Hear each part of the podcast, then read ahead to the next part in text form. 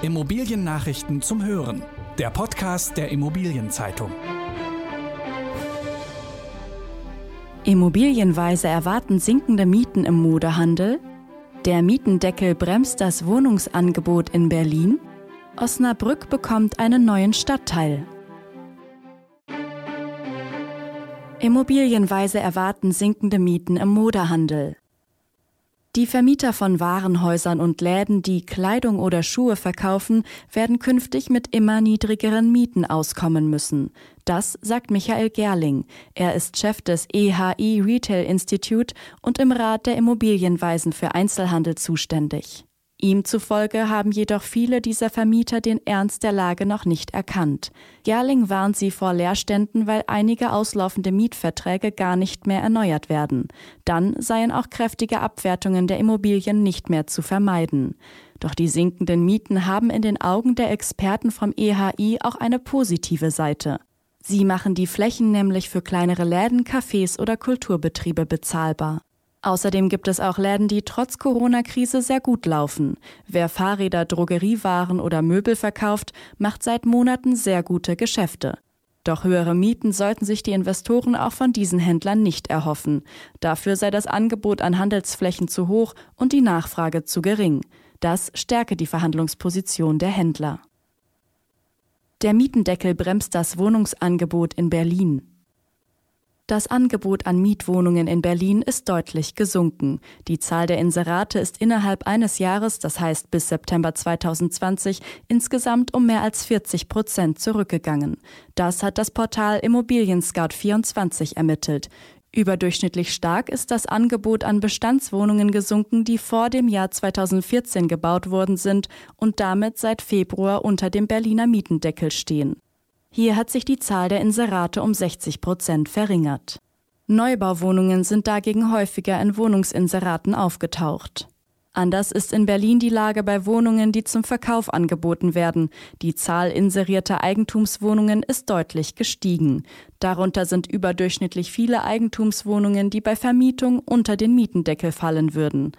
Aus den Ergebnissen folgert Immobilien Scout 24, dass sich das Gesamtangebot an preiswertem Wohnraum durch den Mietendeckel verringert hat.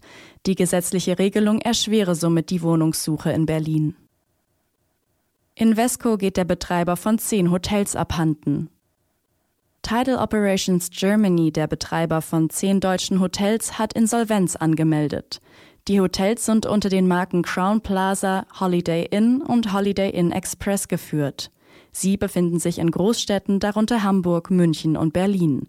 Vor drei Jahren hatte der Fondsmanager Invesco sie im Portfolio für 530 Millionen Euro gekauft und auf einige seiner Immobilienfonds verteilt. Tidal Operations ist ein Franchise-Nehmer, der bis vor kurzem Event Germany Operations hieß. Bis zum Jahresende will der Insolvenzverwalter einen neuen Betreiber für die Hotels finden. Übergangsweise managt die Intercontinental Hotels Group die zehn Betriebe. Intercontinental besitzt die Markenrechte für Holiday Inn und Crown Plaza. Berliner Gewerbequartier bekommt Gemüse aufs Dach. Auf den Dächern des Gewerbequartiers Go West in Berlin sollen bald Tomaten und Kartoffeln geerntet werden. Der Projektentwickler Die Wohnkompanie legt einen Dachbauernhof an, der auch Bienenstöcke umfasst. Positiver Nebeneffekt Dachflächen mit einer dicken Erdschicht können viel Regenwasser aufnehmen und so die Umgebung kühlen. Dadurch verbessert sich das Mikroklima. Die Wohnkompanie hat das alles zunächst nicht so geplant. Ursprünglich hat das Unternehmen das Gelände der früheren Remzmer Zigarettenfabrik in Charlottenburg-Wilmersdorf mit Wohnungen verdichten wollen. Doch die Bezirksverwaltung hat auf einem gemischt genutzten Gewerbequartier bestanden. Für das milliardenschwere Vorhaben ist nun der Startschuss gefallen. Die ersten Hochbauarbeiten für das nachhaltige und autofreie Quartier können Anfang nächsten Jahres beginnen. Investoren stürzen sich auf Fachmärkte und Warenhäuser. Handelsimmobilien sind bei Investoren weiterhin begehrt. In den ersten drei Quartalen dieses Jahres sind Fachmärkte, Supermärkte, Warenhäuser und Shoppingcenter für 8 Milliarden Euro gehandelt worden. Das Volumen liegt damit 10 Prozent über dem Vorjahreswert. Wesentlich stärker gefragt als vor der Corona-Pandemie sind vor allem Supermärkte. Sie gelten als krisensicher. Weiterhin stark gefragt sind die zuvor schon beliebten Fachmärkte. Auf Warenhäuser, die nach Ansicht vieler Experten keine Zukunft als Handelstypus haben, entfällt gut ein Viertel des Transaktionsvolumens. Dagegen bringen es die einst bevorzugten Shoppingcenter nur noch auf 14 Prozent. Osnabrück bekommt einen neuen Stadtteil. Auf dem Areal des ehemaligen Güterbahnhofs in Osnabrück entsteht ein neuer Stadtteil. Das 22 Hektar große Gelände gehört der Koppenrad Stiftung und heißt künftig Lokviertel.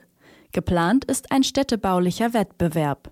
Die Grundstücke sollen dann verkauft werden.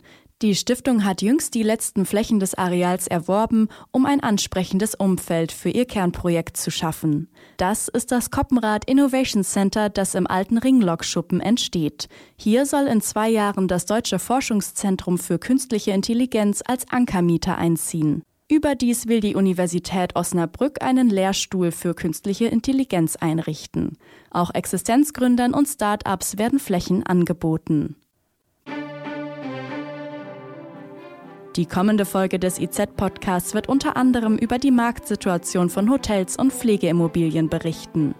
Das waren die wichtigsten Schlagzeilen der Woche aus der Immobilienbranche. Redaktion Monika Leikam, Daniel Rohrig, Lars Wiederhold und Christine Rose.